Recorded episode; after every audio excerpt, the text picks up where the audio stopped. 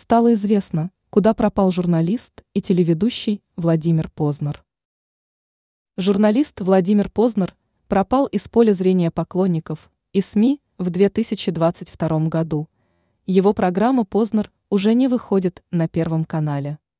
Официальным комментарием со стороны Познера стал тот факт, что после начала СВО Первый канал стал сугубо информационным.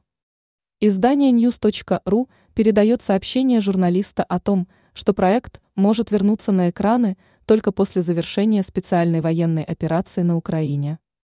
Многие говорят о том, что Владимир Познер после потери работы уехал из России и на данный момент находится на территории Франции. Журналист Михаил Шахназаров считает, что Познер находится в США. Этот вывод он сделал после появления видео в социальной сети. В июне Познер был в Москве, но дальнейшая судьба некогда популярного журналиста неизвестна. Отмечается, что ведущий авторской программы не раскрывал свою позицию касательно спецоперации.